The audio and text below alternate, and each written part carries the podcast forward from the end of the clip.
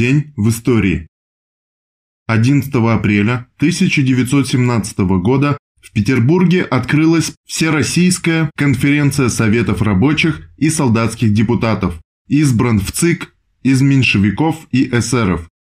11 апреля 1936 года начал работу 10-й съезд ВЛКСМ, который вошел в историю как съезд молодых победителей социализма. Среди делегатов было 135 орденоносцев, сотни молодых новаторов промышленности и сельского хозяйства.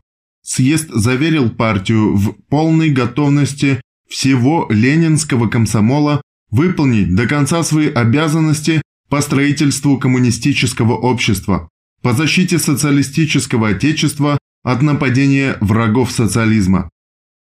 1945. Красное знамя над Бухенвальдом.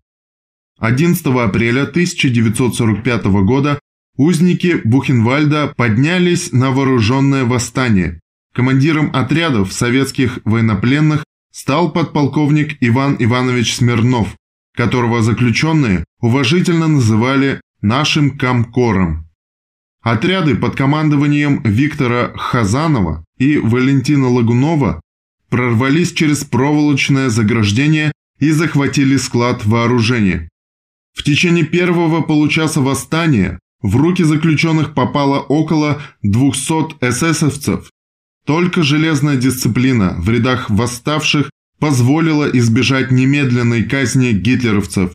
Еще несколько сотен бежавших охранников были захвачены боевыми группами во время прочесывания окрестностей лагерей. К 5 часам вечера 11 апреля под Бухенвальдом было поднято красное знамя. Концлагерь полностью перешел под контроль восставших. В течение 2 суток лагерь находился под контролем восставших, и лишь 13 апреля туда прибыли части 3-й американской армии.